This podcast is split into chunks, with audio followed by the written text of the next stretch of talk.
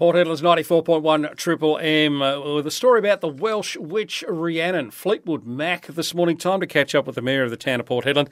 Good morning, Your Worship. Thanks for coming in so early, although I did notice that you were on Channel 7 this morning. Sunrise, quarter past five, yes.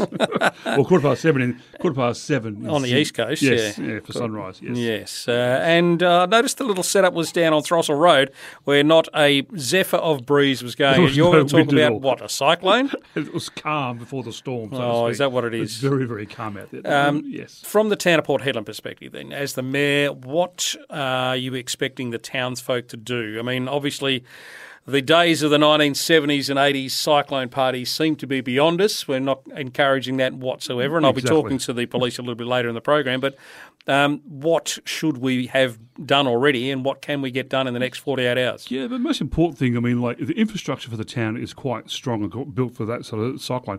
But the biggest thing is flying debris. You know, the wheelie bin, the barbecue, the outdoor The setting, trampoline. the trampoline. That stuff comes missiles in winds of 200 kilometres an hour. Yep. Yeah, we're talking about a Category Four cyclone. Possibly. Possibly, yeah, which is basically one off so category five. Uh, we're still tracking around around 200 k's north of uh, Port Hedland at the moment. I hope it keeps tracking that way, but we will see a lot of wind, a lot of rain. I mean, it's a big cyclone. I mean, it's a big area to cover. Uh, so hopefully uh, it stays there and it keeps our community safe. But I will say you know, a big shout out to the guys at Coles and Woolies who are basically you know packing those shelves as fast as they can and doing a great job for our community.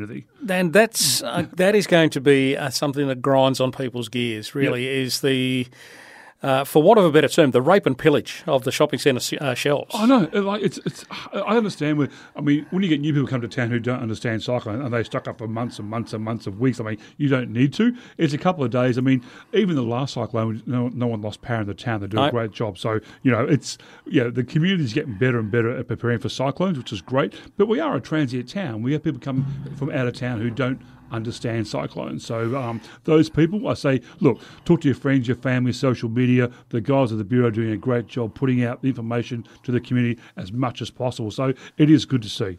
It is good to see, Mayor. Thanks for your time this morning.